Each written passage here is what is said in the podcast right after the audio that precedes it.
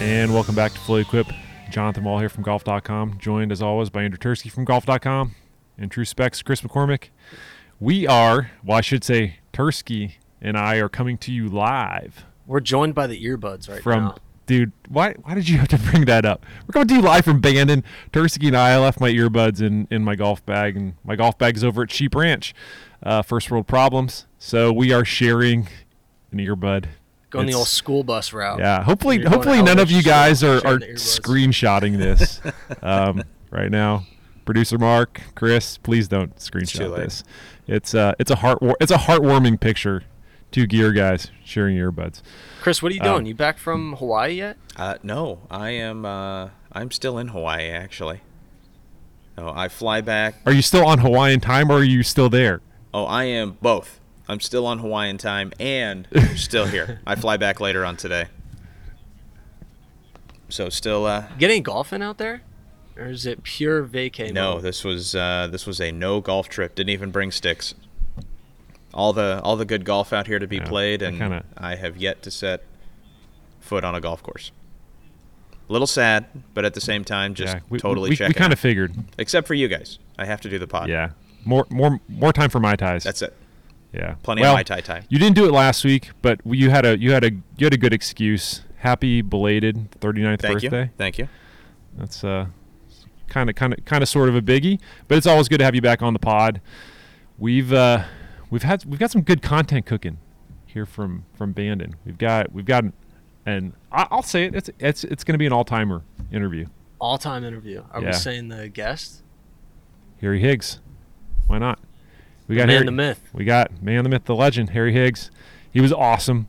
I mean, even even better than we expected. I, you know, and I will say this, from having spent some time with with Harry, we we played. Uh, I was paired up with him yesterday over at Bandon Dunes. Bandon Dunes. You you know, I would struggle to find a a more real and authentic tour pro than Harry Higgs. Um, you know, we, we had some we had some really great conversations yesterday, but I just walked away like realizing he's he's just like one of the guys. Yep. But not not in like a, you know, trying too hard to be funny sort of way. Like there's more to Harry Higgs than just like the public persona that you see. Um you know the the shirt buttoned all the way down to like the last button and the sunglasses and you know the jovial manner like he he is he's as real as it comes like talking about you know hoping to be out here for 20 years but also realizing that he needs to to like save for the future. He still drives the same car that his dad bought him in 2012 i just i love those stories. You don't hear enough of them i feel like tour pros sometimes as they become more pop- popular and they be, they start to taste success they sort of compartmentalize like that part of their life um, some of them just don't want to really remember their roots as much um, is, is what i'm trying to say but harry definitely embraces his roots like where he came from and uh, and it's it's cool it's just really it, i think it comes through in the interview for sure we, we talked about gear we also talked about band and you asked some question about buddies trips just again cool interview i think i think everybody's going to enjoy it but yeah harry This guy's higgs guy. What was it like playing with him? How's his game? his game's his game's good. I mean, he he probably could have he shot he shot four under, probably could have shot you know seven or eight easy. He had a couple of like easy birdie putts that just burned the edge, and he doesn't play this golf course all the time. The one thing that stuck out to me was, you know, it was whipping. You, I mean, you you got you were out there. It was no joke, Yeah. man. It was On the back gusting nine. at like 40. Yeah, on the back nine at Bandon, it was whipping. I mean, a true Bandon experience. And this guy's out there into the teeth of the wind, blowing you know thirty plus, and he's like, man. He looks over to me, and goes, "I love this. I love this." And I'm just like, "You are a psychopath." no, no sane golfer talks like this except for tour pros and this guy who just loves to flight it through the wind he grew up in kansas city he just there's something about like tour pros where they you know and he even talked about this on the on the pod interview just kind of getting up for the like the when the level of difficulty cranks up he like takes it to another another level and it was just fun to watch but uh but yeah he just had good talks he played some good golf. You know, he even gave me a, a couple of tips out on the golf course that helped. Thank you, Harry, if you're out there listening. Um, it, yeah, it was just cool. Just uh, kind of walking with one of your buds. I thought I was impressed with what he said about accepting the challenge of wind because if I feel a breath of wind on the first tee, I'm like, this is going to be a long one. you know, Yeah. throw the hat low. We're grinding it out today, boys. Yeah. I mean, Chris, do you like playing in the wind? Are you a wind player? I grew up. I mean, not to compare myself to to Harry at all, but grew up in the Midwest. Grew up playing a lot of golf in Missouri and Kansas and Chicago. I was Chicago. about to say, yeah, you're a Midwest so guy the too. uh, yeah, the wind doesn't bother me too much. I hate hate playing in the rain. The rain is my absolute least favorite condition to play in by far. Who likes playing in the rain, though? Ugh. Yeah, who likes playing Oh, in the rain? some, though? I don't even know guys out from there like the that'll, Pacific uh, Northwest. that'll be able to grind out some numbers in the rain. I am not one of them. His mutter's a mutter. Some butters. I love it. Well, all right. So we're, we are. Bandon's been awesome. We played 36 yesterday. Played Bandon and Trails. We're gonna tee it up for another 36 today. Going Pacific Dunes, Sheep Ranch, which I'm really looking forward to seeing. I've heard a lot of good things. Everyone so, talks very highly about Sheep Ranch. I was very impressed with uh, Bandon Trails. Yes, that's my favorite. Mm. It's it's one of those you either love it or you hate it. But I, I've actually kind of converted some people. I can't imagine hating that course. You're just back in Well, I think everybody wants tall the like pine trees. and- Bandon experience, though. You we know, were talking. It had that uh, Pine Valley feel. It, it definitely did. Somebody said it was Pine Valley, but if Pine Valley, you know, didn't have the you know difficulty cranked all the way to Mhm. ten, like it, it is playable. So it's fun golf course. If you've never been to Bandon, I would definitely recommend getting out here. Although I heard that they're all the way booked up through 2022, and they're already starting to book out for 2023, Wow. Which is nuts. which is How which do you is plan nuts. a trip two years in advance?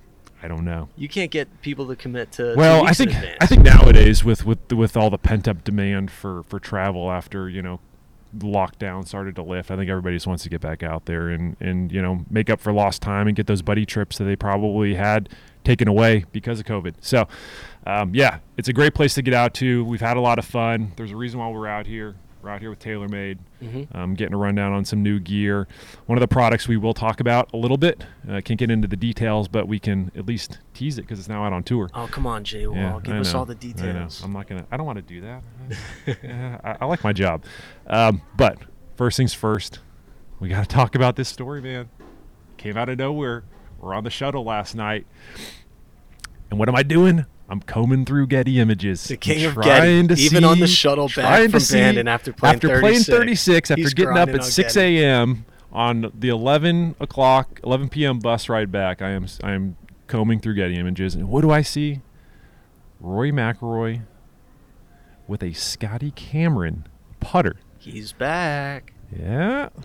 There I don't know what's going on, man. Somebody said that that TaylorMade doesn't have the jurisdiction over over in Tokyo for the Olympics, which really that was like that's an all-time comment right there. Is there anything to that though? Like, does it matter with the sanc- non-sanctioned events that aren't like PGA Tour? I'm sure they have something in the contracts where you know if you're playing in an exhibition, it doesn't fall under the same. That's that's a really good question, and and actually I did think about that last night when I was looking at the photo because it's like the timing of it does seem Mhm. odd.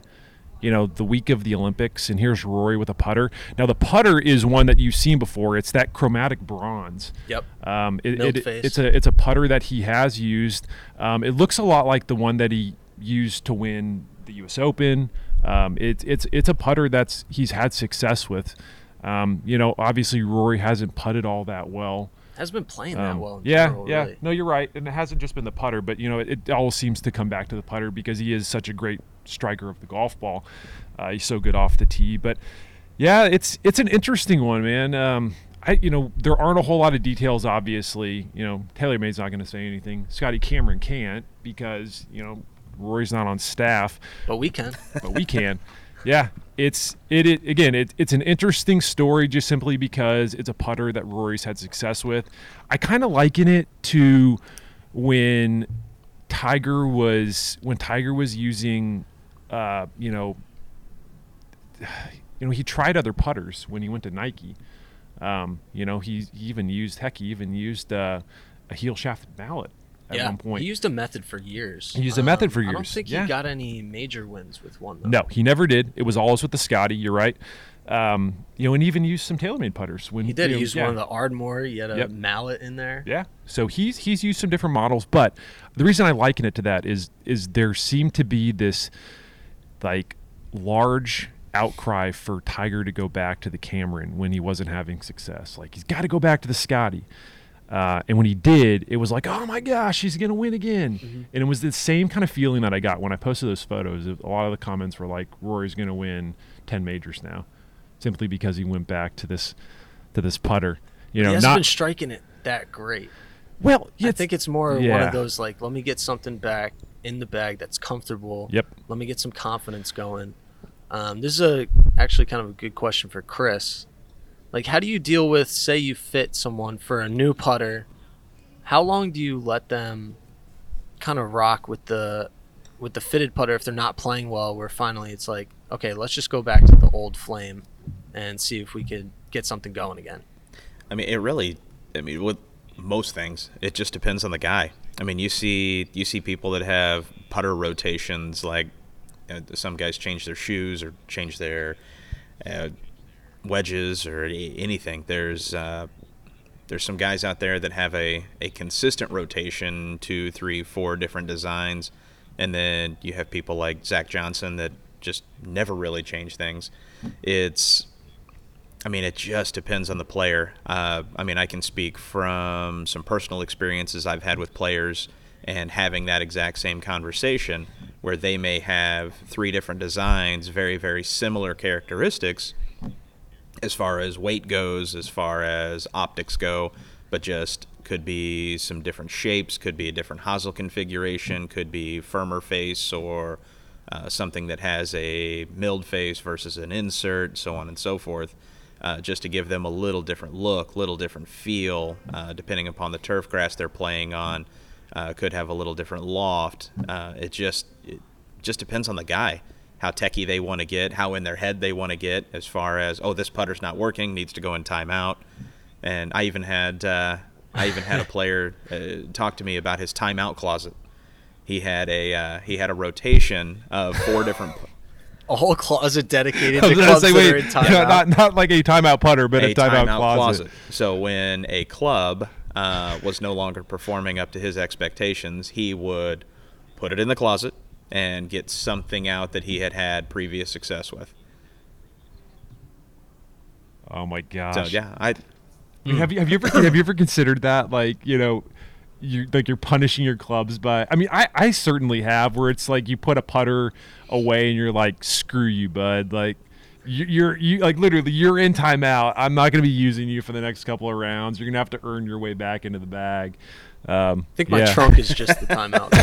I got a lot of clubs back there in the trunk. Once they go out of the bag, and I have like 23 clubs in my bag right now, you got to really perform badly to get kicked out of the lineup right now. But Oh my gosh! sometimes you got to put a club in Yeah, timeout. You know, yeah. you don't always want to snap it because then you got to reshaft it when you want to actually put it back in. You kind of feel like an idiot, and it's like, dang, why did I bend that? Like I really liked it. Yeah. you try to match the specs back, and It's it never, never is the quite the same. same. So Don't don't, break, break it. it. Just get get yourself a yeah, timeout. get a timeout clause. closet, get a Timeout timeout, gear closet. bag, timeout trunk. Don't break it. Wow, that's uh that's a new one for me. I might have to to start subscribing to the timeout closet and put my entire bag in there. Are you a club breaker?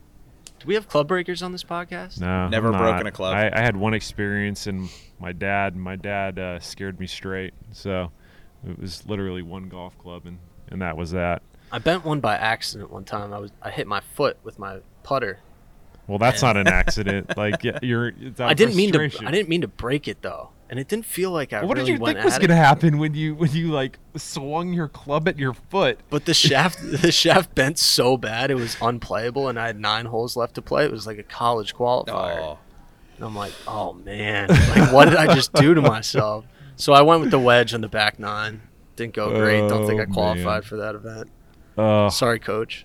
that's funny. By the way, did you see the Rutgers bag over at Yes, Bandon? I talked to the guy, Adam Rab- Adam Rabinovitz. Shout out Adam. He actually was a uh, he's been a donor for the team throughout the years. That's wild. yep.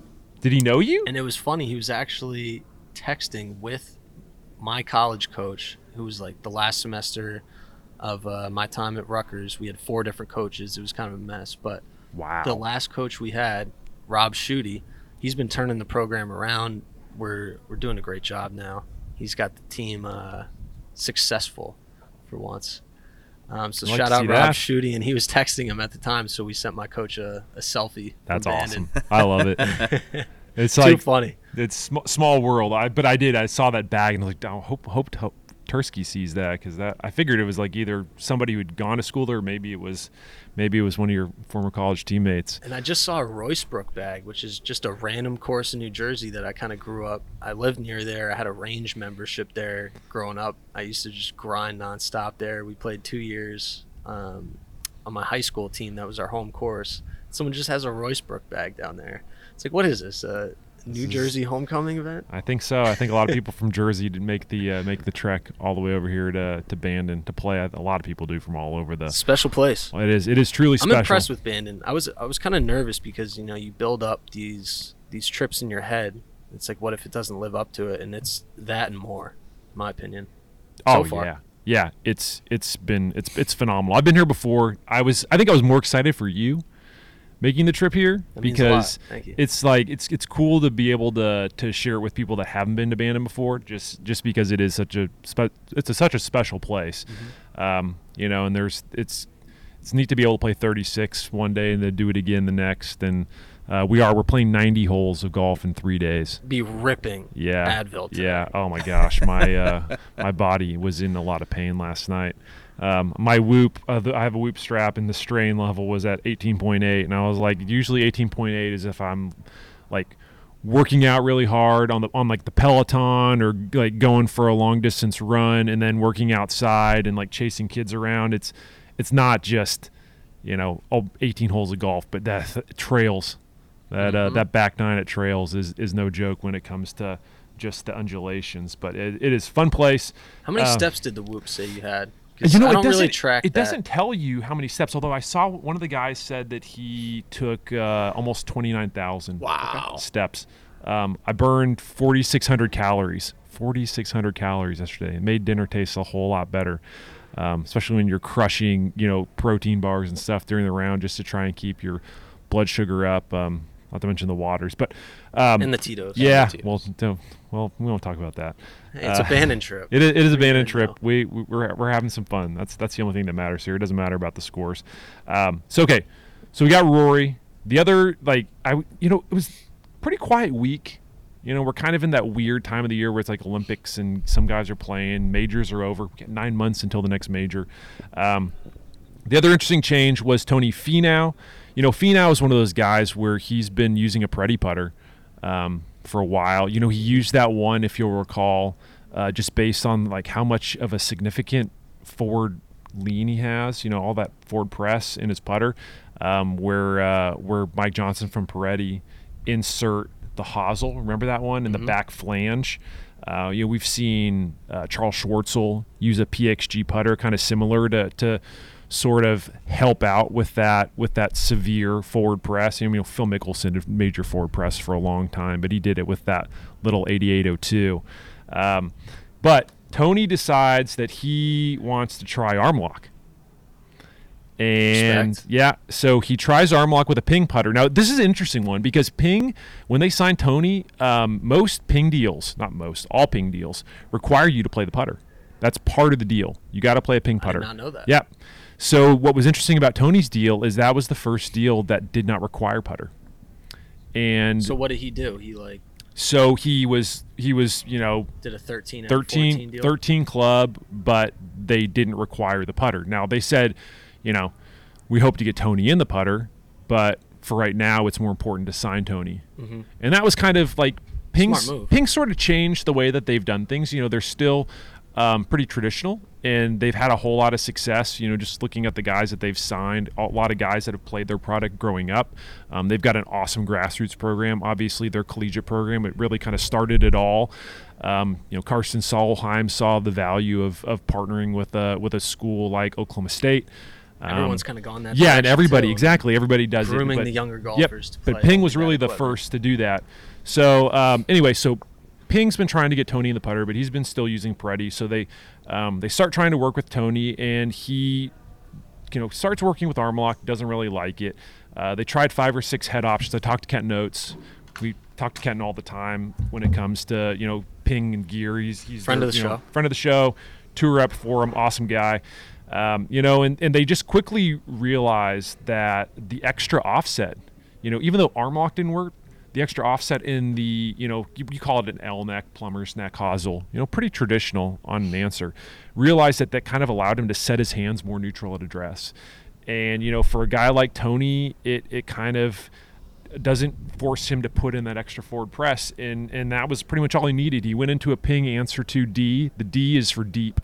Um, it's the putter that Bubba Watson uses. It's um, you know if, if you're like kind of compare it to something Odyssey one wide um, you know is, is a pretty pretty standard comparison right there just a wider flange on the back it kind of gives you a little bit more stability um, but in, in a blade putter so Tony goes with a more traditional answer uh, he also went flatter and this is one that I wanted to talk to to Chris about. Uh, Tony went flatter. He went, they said he went two degrees flatter with with his putter with his putter to help with hand position. Now that's not one that I typically hear a whole lot about.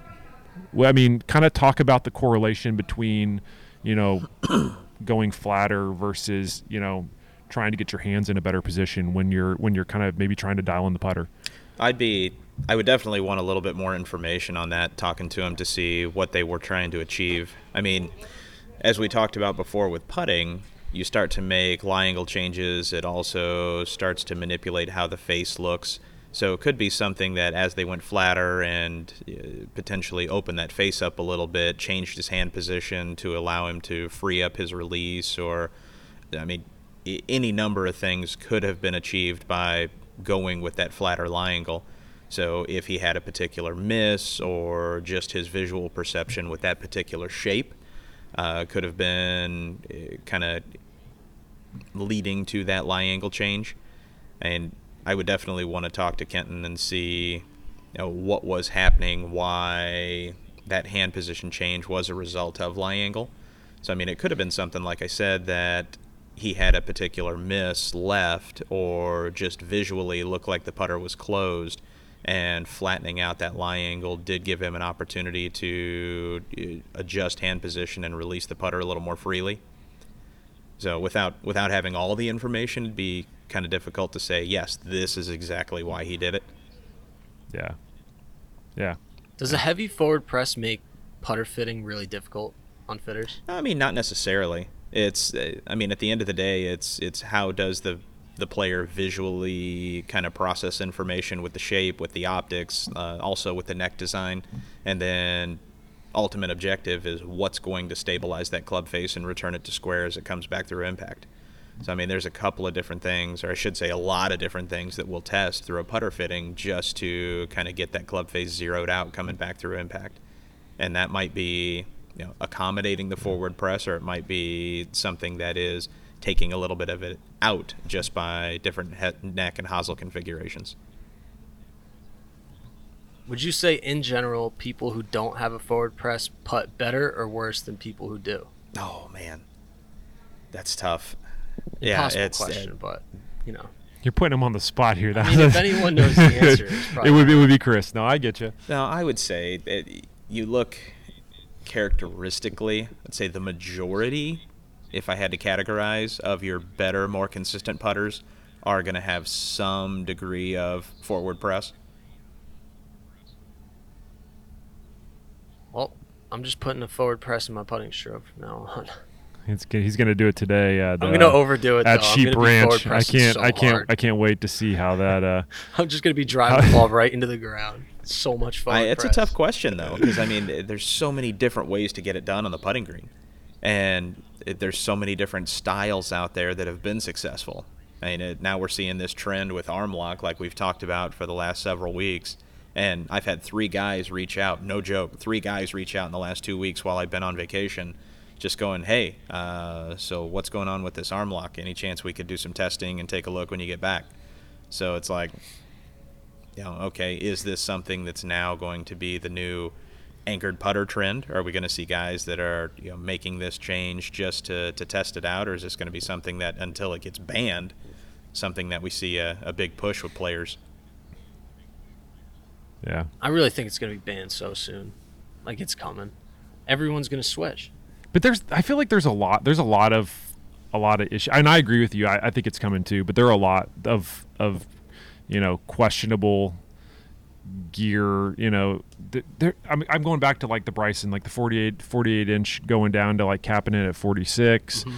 Uh, you know, the, now we possibly have. I mean, do they get rid of of of arm lock putting? It's.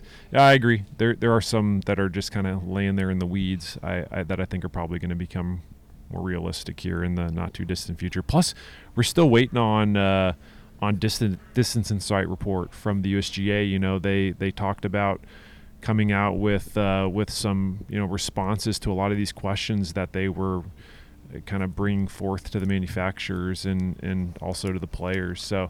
Yeah, we'll we'll see what happens. I mean, there's even talk of the you know kind of potential bifurcation for you know local events, allowing them to sort of you know come up with their own set of rules if they wanted, which I just think is like super dicey. Here's the best solution I have.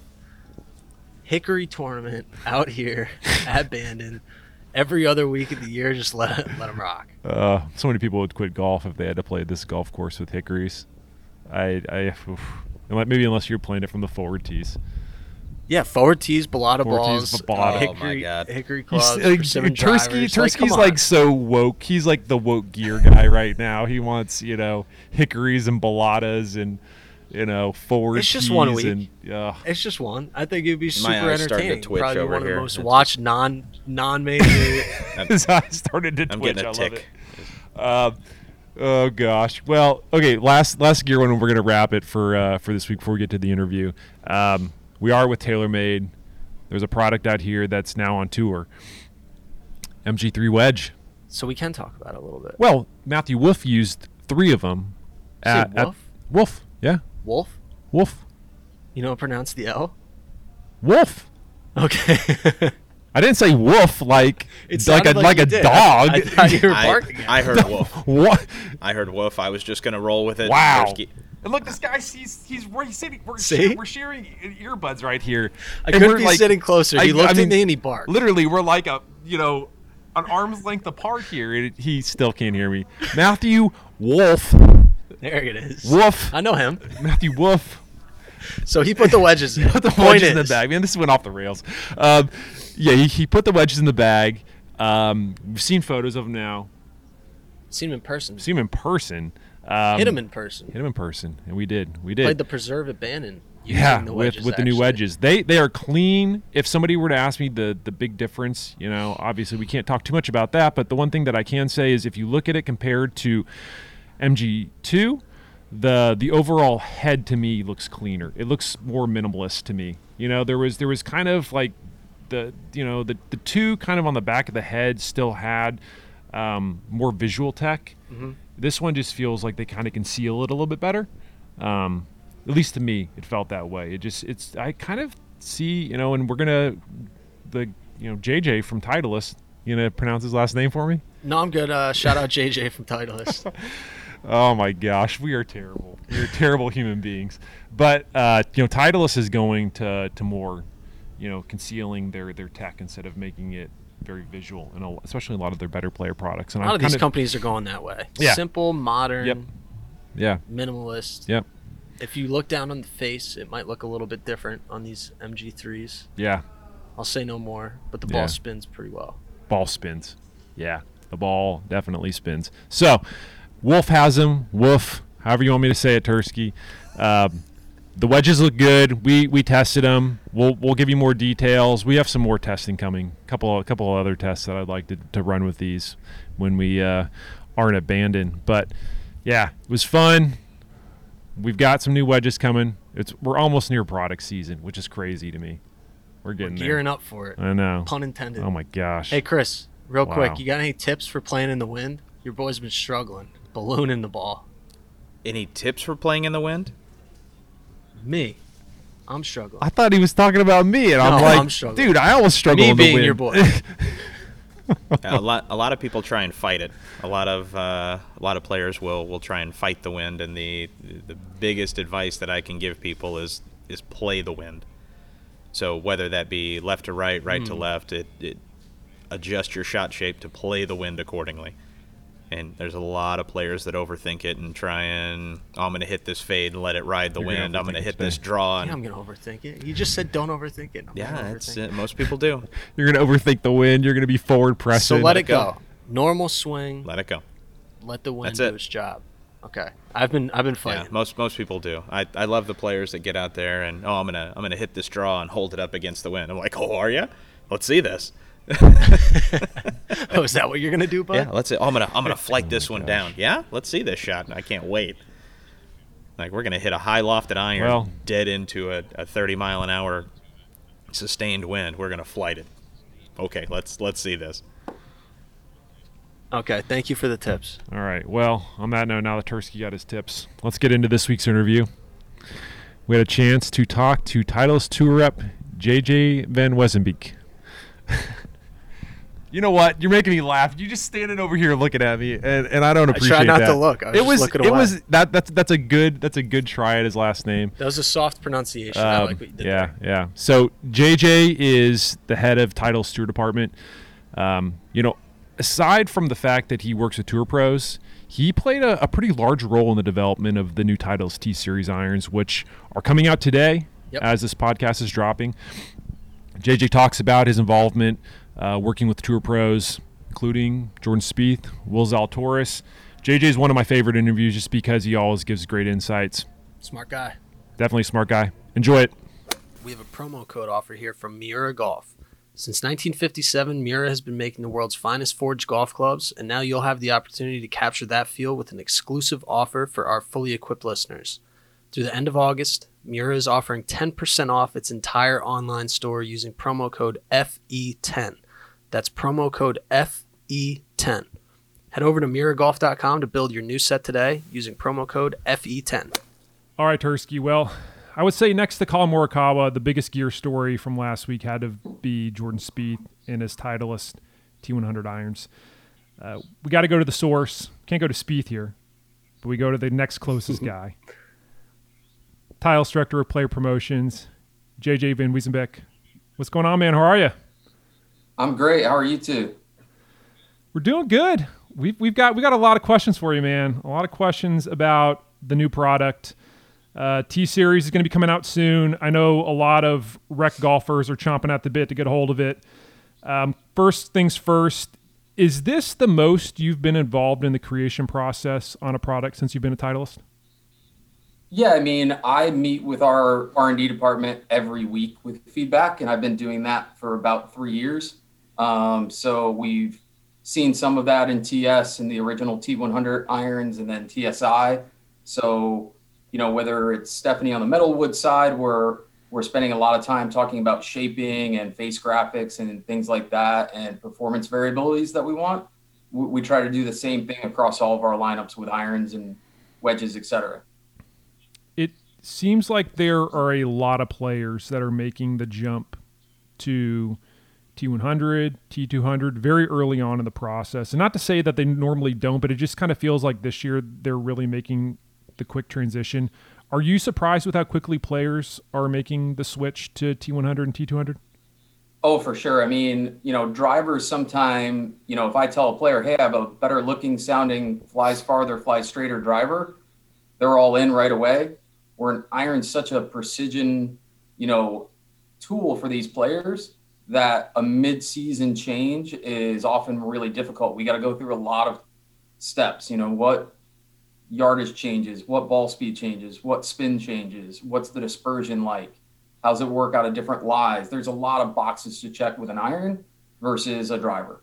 So for the old T100 irons, what were some of the notes of feedback you would have like pretty weekly? And would you say you have like a go-to guy out there as a tester who like you really value their feedback specifically?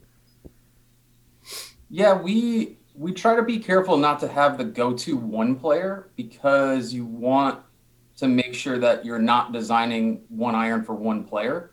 You could get into a little bit of a box in terms of offset or shaping and things like that. So, you know, we're pretty spoiled. We have TPI, We have a facility in Woburn in the UK. We utilize Korn Ferry players. We utilize, you know, products out on tour week to week. Um, Farmers Week is always a great week because we will put players through TPI and get feedback on prototypes from that standpoint. So, you know, that being said, the original T100 I used to joke was the designed by uh, Jordan Spieth AP2. uh, you know, his feedback has always been, "I'm not good enough to play a blade. I just wish I was."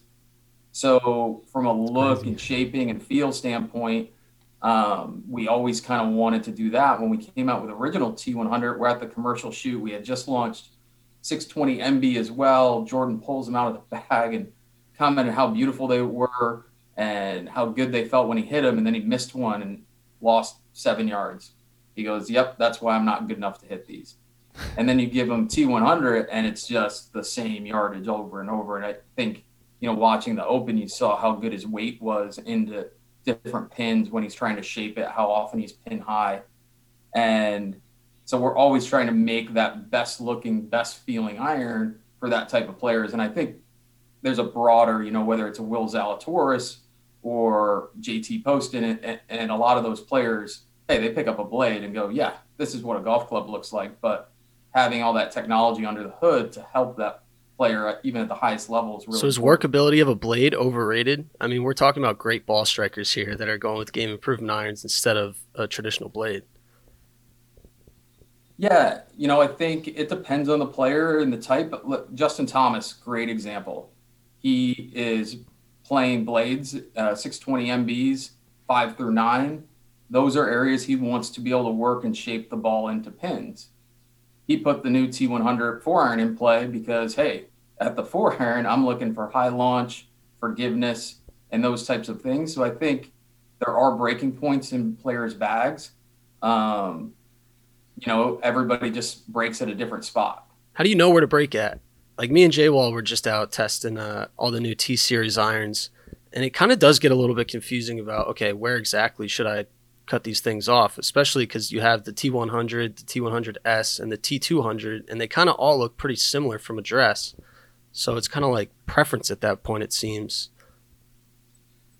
So there, there's a couple easy ways. Uh, if you're at a fitting, like with you guys, we're out at TPI, is peak height is a really great way to do it.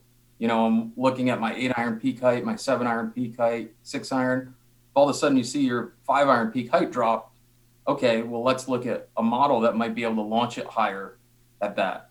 And the other way is ball speed gapping. So when you're trying to get that five, six mile an hour between clubs, if you see all of a sudden I only had two miles an hour when I went from a four to a three, okay, well, I need a jump because otherwise I have two clubs that are going to carry similar distances. So now, you know, should I look at a T200? Should I look at a U505? Should I look at a hybrid? Should I look at a high lofted fairway wood?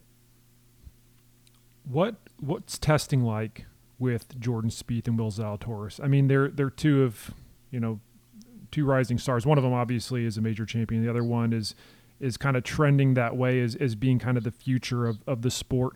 What, what what do they how I guess how are they similar? What kind of things do they prioritize when they're testing irons and what kind of makes them different when it comes to their testing process?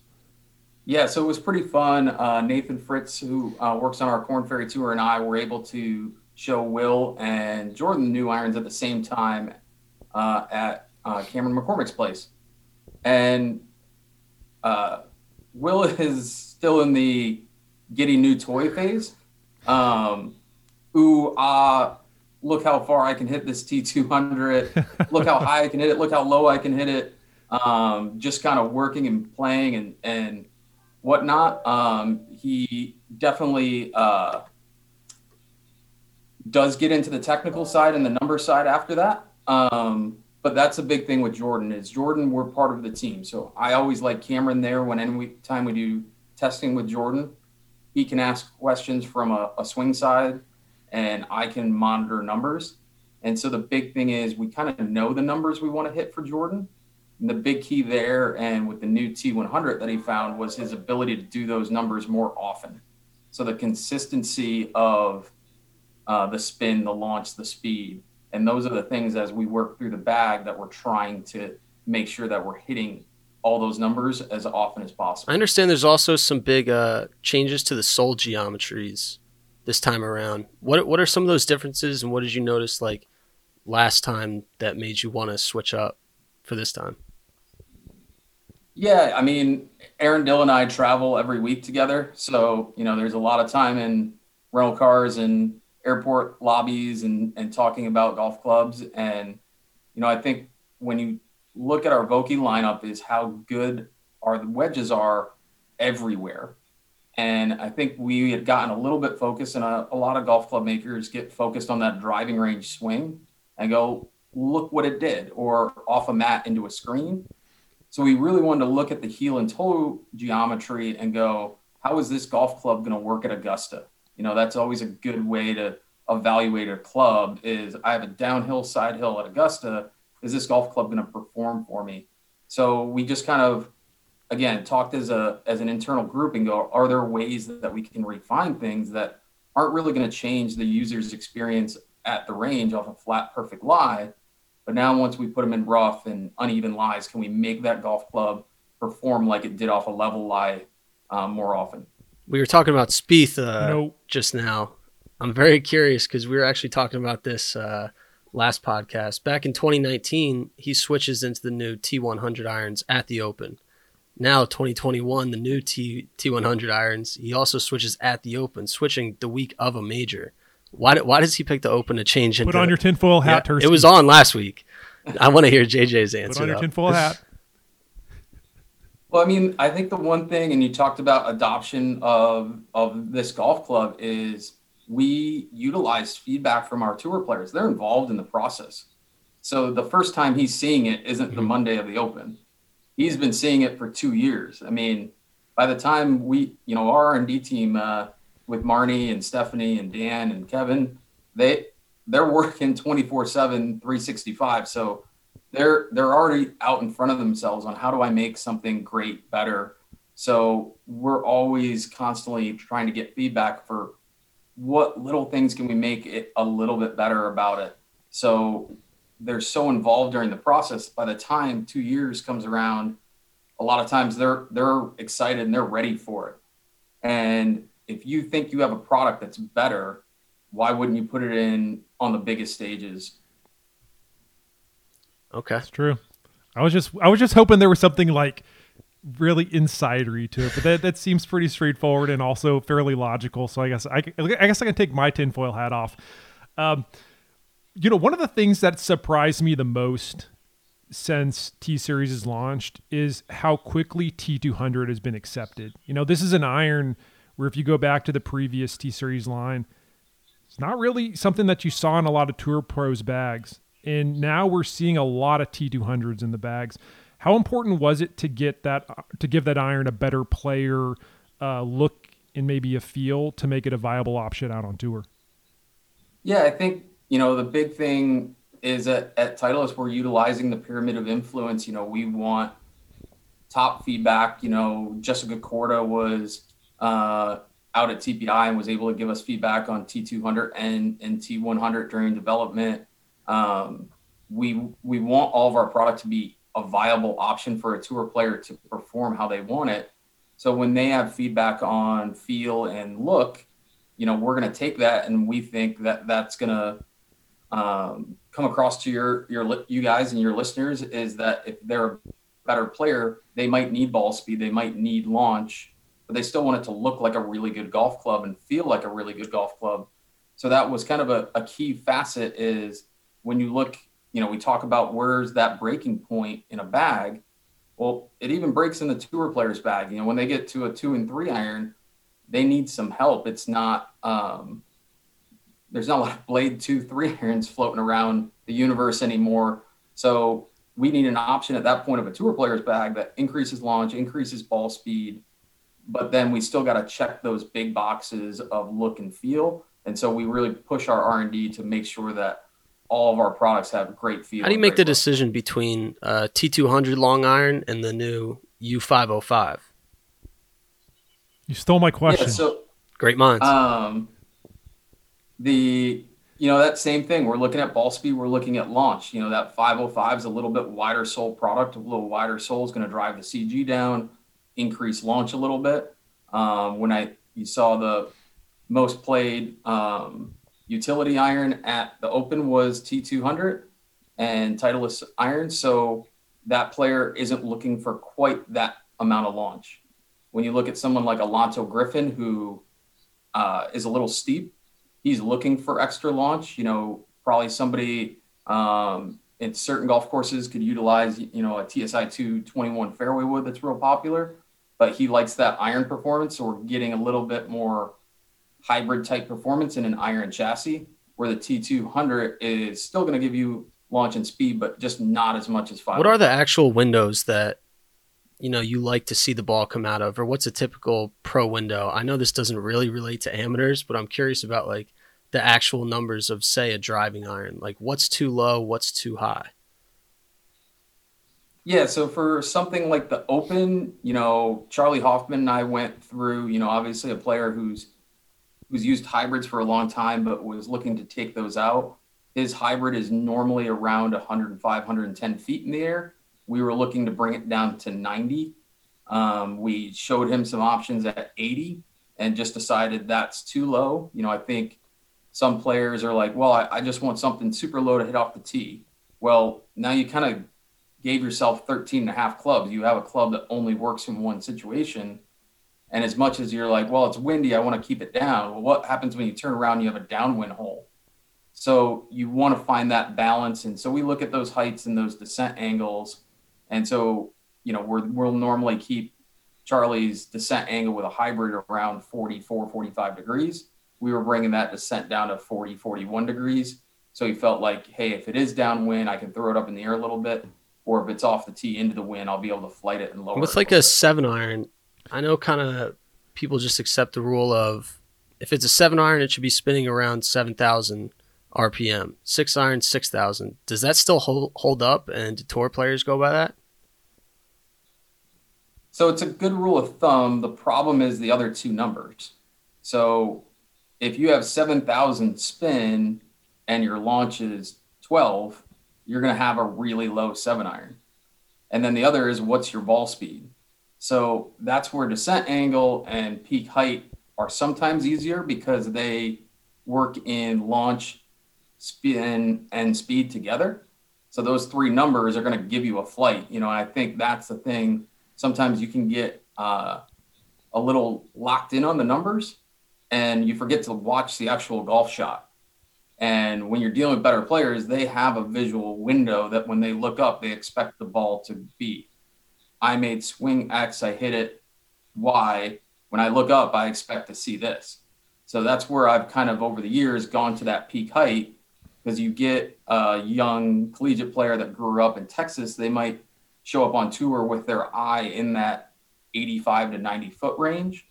And you have to kind of then talk to them about descent angle and go, well, when you start playing firmer golf courses, you're playing, you know, Honda or something like that where the greens can get really firm. We got to get that descent angle up so the ball actually stops. So it's kind of a way to work the launch spin and speed numbers, but backwards a little bit. You know, I, I know golfers, gearheads, I should say, they tend to fixate on the big names. We do as well, and I feel like we're probably a little bit of a we, we take some of the blame. It's only natural. Um, but but I, I want to mention a name here, Hank Lebioda. So Hank puts the irons in play at Travelers. In three straight starts, he's inside the top eight. Uh, How much validation do you and the entire team feel when you see a guy like Hank see immediate results on the golf course? Yeah, Hank was a great one. Um, you know, I think you guys have been to enough events that there's not bad players out there. There's elite short games, mental toughness, but that line to that core PGA Tour player is so it's such a fine line. I mean, you can walk up and down the range going, well, this player's going to win this week and that player's going to win this week because you just watch a stripe show every week and trying to find that nuanced thing to take such a good player that you know you know it's in the bag and kind of get them over the hump uh, and to so to see hank make that change from ap2 to the new t100s and have that go on that run on that many birdies is just awesome to watch. Okay you're going over to the olympics I mean, it, it, I would say it would be really cool, but I know that things aren't going to be exactly like they were, or maybe how you envisioned them. Uh, we just live in a world with COVID right now. What what are you going to be doing? Kind of walk us through what's it like the week of the Olympics. Kind of, is it pretty similar to what you do on a weekly basis? It, are you going to kind of be in a similar setup with a truck? Just just kind of walk us through a little bit how that's going to be like. Yeah, so we have a, a tour van in Japan. it, it is significantly smaller. Um, they are restricted on that tour on an exact size and shape. So it'd be a similar size to some of the smaller vans that you guys have been on on the tour, PGA Tour. Uh, and then it's a smaller field. But besides that, it's very much like a major. You know, we'll be over there, we'll have equipment, we'll, you know, get everyone outfitted with their Pro V1s. Um, we'll make sure everyone has gloves, things like that, and then monitor their equipment. Uh, the golf course, hey, do we need to do any wedge work? Are there any, you know, situations with the, the turf conditions? Be there for any repairs, loft lies, grips, things like that. Um, and then any other adjustments for the players that we have in the field. And then we'll repeat that for the women's Olympic event. Who are some players in the in the men's field that we should look out for? Like some Titleist guys that you might work with that, you know, a normal golf fan who watches week in, week out on the PGA tour might not know. Is there any sleepers? Well, I mean, well, I mean, I I guess sleepers are are a little bit. uh There are no sleepers in this field. Uh, I mean, yeah, I guess there there would be a little bit. I mean, Justin Thomas is obviously my go-to answer on on all things. Um, He's not a sleeper, JJ. Standpoint, um, I, I will give you. I mean, a little bit of a sleeper. I mean, Garrick Higgo. um, plays well on islands you know, it's a little, it's a big island in Japan, but he plays really well on islands. Um, so I think it'll be a really cool big stage for him. Um, that'll be interesting to see how he plays now that you know he's gotten some big events under his his belt. Um, Cameron Smith, you know, gamer, you know, had a little bit of a rough day Saturday um, at the Open, but he he plays big in big events, so those would be kind of two names that maybe not every day across the screen, but I think could have really great weeks and, and special. What are you hearing about the Olympic course? Do you know much about the course and the conditions and what changes guys might be making? Uh, I haven't yet. Um, our I know Aaron Dills talked a little bit with our team over there, and um, you know, prepping a few wedge options for the week. But overall, I haven't heard as much about the golf course. They again, with a COVID world, they were closing the golf course to everybody for a week to for sanitation reasons and things like that. So um, I'll be going over and, and we'll be ready to do a bunch of work if needed. And fingers crossed, you know, we're just going to be double checking some lawful lies and getting everybody prepped and ready to go. I have a kind of a loaded, I guess, crazy question here, but I'm just curious, kind of looking oh, looking into your uh, your like crystal ball in the next maybe 15 20 years. Do you think uh, steel iron shafts or graphite iron shafts will ever overtake steel iron shafts on tour? No. Okay. Um yeah i think yeah maybe eventually but they're they can still do a lot of really great things with steel. You know i think when you look at dynamic gold, you know, the drop off after that product on tour, uh, and then Project X and the drop off after that product on tour, that it's a very steep mountain to climb. And you'd almost need players to grow up with graphite. You know, I think the one thing you'll see with top players is look at the shaft they were playing in high school. A lot of them are playing the same one, maybe stiffer, maybe a iteration version different, but you know, you get to know and a club a lot. And when steel companies are making lighter steel and different types of steel and they're putting technology in steel that I think you're gonna you need to see the swap happen um, at the consumer level first, you know, where that player might grow up with something. Um, and there's some really cool technology coming out in graphite iron shafts, but the performance and the consistency of the steel and the, the overall weight uh, that players are getting, it, it still seems to be um, working really, really well. Do you think more amateurs should be making that swap right now? Again, I think there's some cool stuff in steel. You know, the AMT stuff uh, at the amateur level and even at, at the tour level, it, it's such a cool idea. You know, why do I want a really heavy four iron shaft in my bag?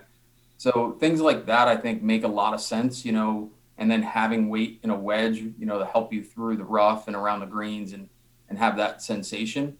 Um, you know, more times than not, I think is players at the amateur level trying to fit themselves on a screen. They're in a form and like, oh yeah, this person that I've never met before, they must swing like me, so I'm gonna those shafts are gonna work for me. You know, when you look at tour, there's shafts that are so unique depending on the feel for that person. So the ability to go get fit and experience it all. I mean, how was your guys' fitting at, at TPI? Did you get anything eye opening from that? Yeah, I mean, I did. I from from the fitting. I mean, I've been playing uh, a Oban shaft for a while, and you know it, it's it's been good. But I actually found you know Nippon product that that was actually pretty comparable to it, and um, hadn't really hadn't really considered that when I was until I was doing testing at a, at a TPI. You know, a lot of it kind of like you mentioned, you're used to playing certain products. Going back to, I mean, it took me years to get out of the product I was playing in high school. Big surprise. So yeah, I mean, it, I, I totally agree with you. Getting fit is so important. Um, we preach it all the time on the podcast, but you just, you know, your game evolves, your body evolves. Um, you just you, you need different things, and, and sometimes what you've been playing for years just doesn't benefit you anymore. So yeah, I I think there were some things, some learnings that I got out of TPI that uh, I'll be able to kind of holster for down the road when I do some additional testing. I think the biggest takeaway I had was how hard the decisions are to make between the irons. Like the T T100 is great, the T100S, you know, it's two degrees stronger, but it's producing so much height that it's like it's coming out of the same window. So you're kind of just making the decision between distance at that. And it would just seem overwhelming to me to try to like buy these irons off the rack and do the mix of the sets because I had three different models within the set that I chose. And I think that's the cool part, you know, when you talk about shafts is in the past, you know, a fitter might try to, well, we're going to have two or three different shafts in your bag you know, we got your long iron one and then your mid one, and then you're trying to change flight with shaft. And now you can get a shaft that you know and love, and then use all your head models to create the distance gap and and height needed um, to be able to play well. Exactly. I just wish that Nick Geyer would have been a nice guy and let me take home that two iron. I, I still, I still, I, I couldn't give him enough money to let me take home that two iron. You know, when, when you carry when you carry a club 250 yards, which I was just laughing when I saw the numbers, 250 yard carry on a two iron. I was like, man, can I just take this home? Nope. He's playing it by the book. I get it. Respect. Nick Geyer was awesome. All the guys out at TPI, a lot of fun. Uh, JJ, thank you so much for your time. Safe travels over no Japan. No worries. Happy to. And that'll do it for episode 101 of Fully Equipped. If you're looking for more gear news, you can also find us on social media. We're at Fully Equipped Golf on Instagram and at Fully underscore Equipped on Twitter. We always appreciate you listening to us ramble. We will continue to ramble next week. See you around.